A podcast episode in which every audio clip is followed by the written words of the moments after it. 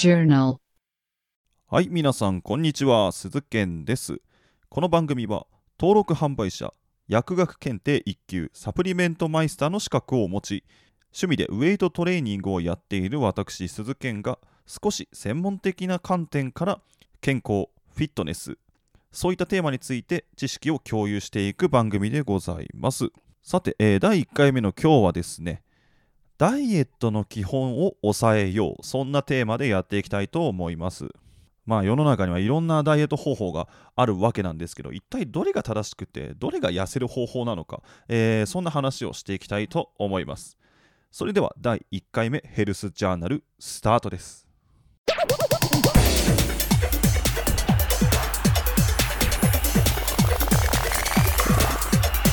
Health Journal.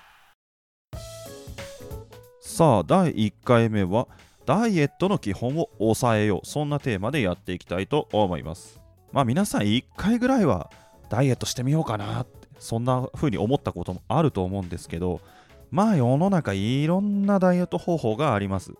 まあ、昔ながらで言うと、えー低脂肪ダイエット。最近だったら、えー低糖質ダイエットケトジェニックダイエットそういったものが流行ったりとか、えーまあ朝バナナダイエット朝リンゴダイエットあとは断食ダイエットとかね、えーもうそういったもういろんなダイエット方法が世の中溢れてます。えまあ、そんな中で一体どれが正しい方法なのかわからない、えーそんな人もいると思います。で今回はまあいろんなダイエット方法がある中でまずは基本をしっかり知りましょうよ、えーそんなテーマで話していきたいと思います。では早速いきましょう。まずダイエットにおいて大前提となるのは摂取カロリーが消費カロリーを下回ることこれが大前提になってきます1日のうちで食べ物から取るカロリー。それが運動によって消費されるエネルギーを下回れば痩せていきますし逆に食べる量の方が多ければ太っていく、えーまあ、そういったシンプルな構造になっています。で最近はですね、あのー Google とかで消費カロリーとかって検索すると、えーまあ、体重とか年齢とか身長とかの数値を入れると自動的に1日どれくらいのカロリーを消費してるか計算してくれるサイトがもうたくさんありますので皆さんぜひですね1回自分が1日でどれくらいカロリーを消費してるのか知っておくのはいいことだと思います。その消費カロリーを知った上でそのカロリーを下回るように食事をとっていけば痩せていきますしそれを超えていけば太っていくということになります。この食事のカロリーをアンダーカロリーにしていくこれが本当に基本中の基本になってきます。これをまずしっかり抑えましょう。そしてですねじゃあアンダーカロリーにすればいいんだからそのカロリーの範囲内で例えばケーキをバカバカ食べるとか揚げ物をガツガツ食うとか、えーそういったことはですね意味がないんですね。ここでもう一つ大事なポイントはダイエットをしていく上では三大栄養素タンパク質脂質炭水化物のうち脂質を思いっきり抑えた食事をするか炭水化物を抑えた食事をする。これが基本になってきます。人間の体というのはですね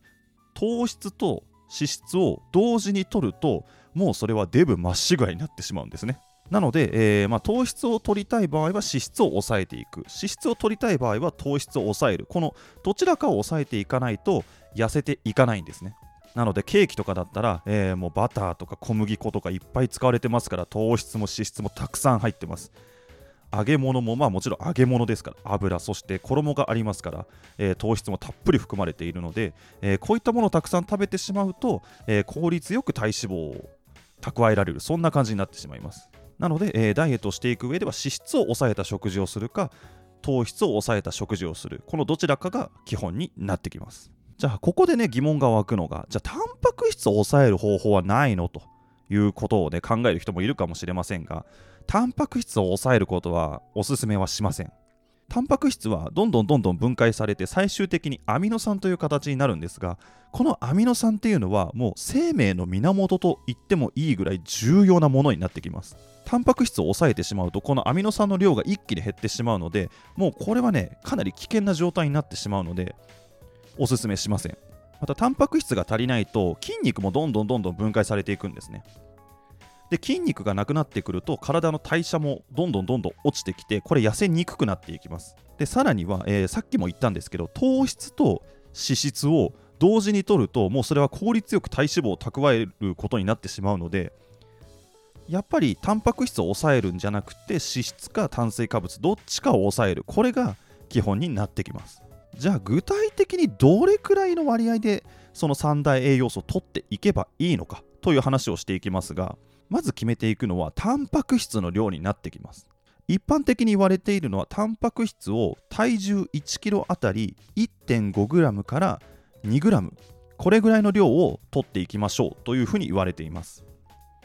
例えば体重が 60kg の人だったら炭水化物をだいたい 90g から 120g これぐらいは取りましょうよというふうにされています。こんな風にまずはタンパク質の量を決めましょう。で次にですね低脂肪ダイエットをやっていくのであれば1日の摂取カロリーの10%を脂質から取りましょう。そんな風に一般的には言われています。例えば1日1800キロカロリーを取るとした場合脂質からは180キロカロリーを取ることになります。そして脂質は 1g あたり9キロカロリーなので180キロカロリーにするには、えー、20g までは脂質を取っていいという計算になります。これは皆さんが1日どれくらいのカロリーを取って、え、ダイエットしていくかによって変わるんですけどもまあおおむねこんな感じで計算していきます。で残りを炭水化物から取る。こんな風に決めてあげるとすごく決めやすいです、まあ、糖質を抑えるダイエットをするときもこんな感じで決めてあげればいい。そんな感じですね。これがダイエットをしていく上での食事の基本になってきます。でですねよくまあある情報としてこれを食べるだけで痩せるとかこのサプリメント飲むだけで痩せるとか、えー、まあ、そういった情報が出てきますけど、えー、結論から言います。そんなものはありません。もし本当にそれを食べるだけでもうみるみる痩せるとか飲むだけでみるみる痩せるそんなものがあったらそれはやばい薬です。食品とかサプリメントじゃないです。やばい薬なので惑わされないように。そして、えー、そんな簡単にスルスル体脂肪は落ちていかないのでそういった情報に惑わされないように気をつけてください。でよく1週間で2キロ落ちたとかそういった話もね合わせて出てくるんですけどまあ、正直言ってダイエットを始めれば1週間で2、3キロはすぐ落ちます。これなんでかっていうと、ダイエットを始めると、体の中にある水分が結構抜けていくんですね。で、人間の体って結構体内に水分持ってるんで、それが抜けると普通に2、3キロは落ちます。だからそのいろんなダイエット方法を紹介されているのを見てよくよく見てみるとそれ水分が抜けただけだよねとかあとはもうこう体の中に溜まってたものがしっかり消化されて外に出ただけだよねとかそういったものが結構多いのでそういった情報は注意してみる必要があります。それと最後にですね、えー、まあ、断食とかも流行ってたことがあるんですけどこれは個人的におすすめはしないです。まあ、断食要はあの飲み食いしないようにしてダイエットしていく方法なんですけど食べ物を食べないと人間の胃とか腸そういった消化に関わる部分がどんどんどんどん機能が衰えていくんですね。で体の中から結構ボロボロになっていきます。でよく断食をしてしばらくするとあの、デトックスされたものが、あの、代弁として出てくるみたいな話を聞くんですけどあれはデトックスじゃなくってその何も食べないことによってどんどんどんどん衰えていった胃の細胞とか腸の細胞とかがこう死んでいってその死骸が固まって出てきただけなんですよ。要はもう体がボロボロですよっていうサインなので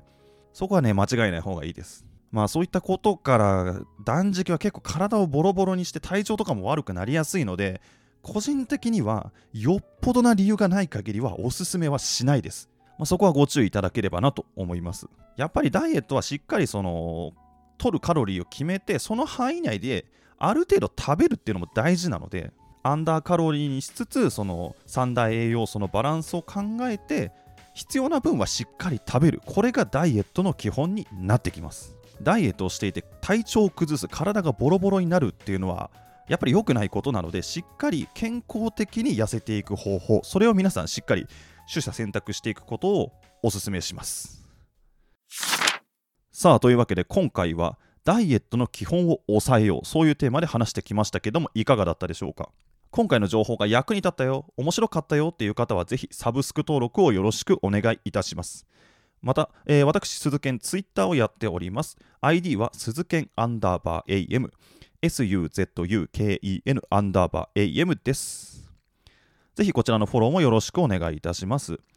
またこの番組、皆様からの質問とかもね、あればあの答えていこうと思いますので、えーこちらぜひ、えー、Twitter などでよろしくお願いいたします。さあ、というわけで第1回目ヘルスジャーナルはここまでにしたいと思います。それでは次の配信でお会いしましょう。バイバイ。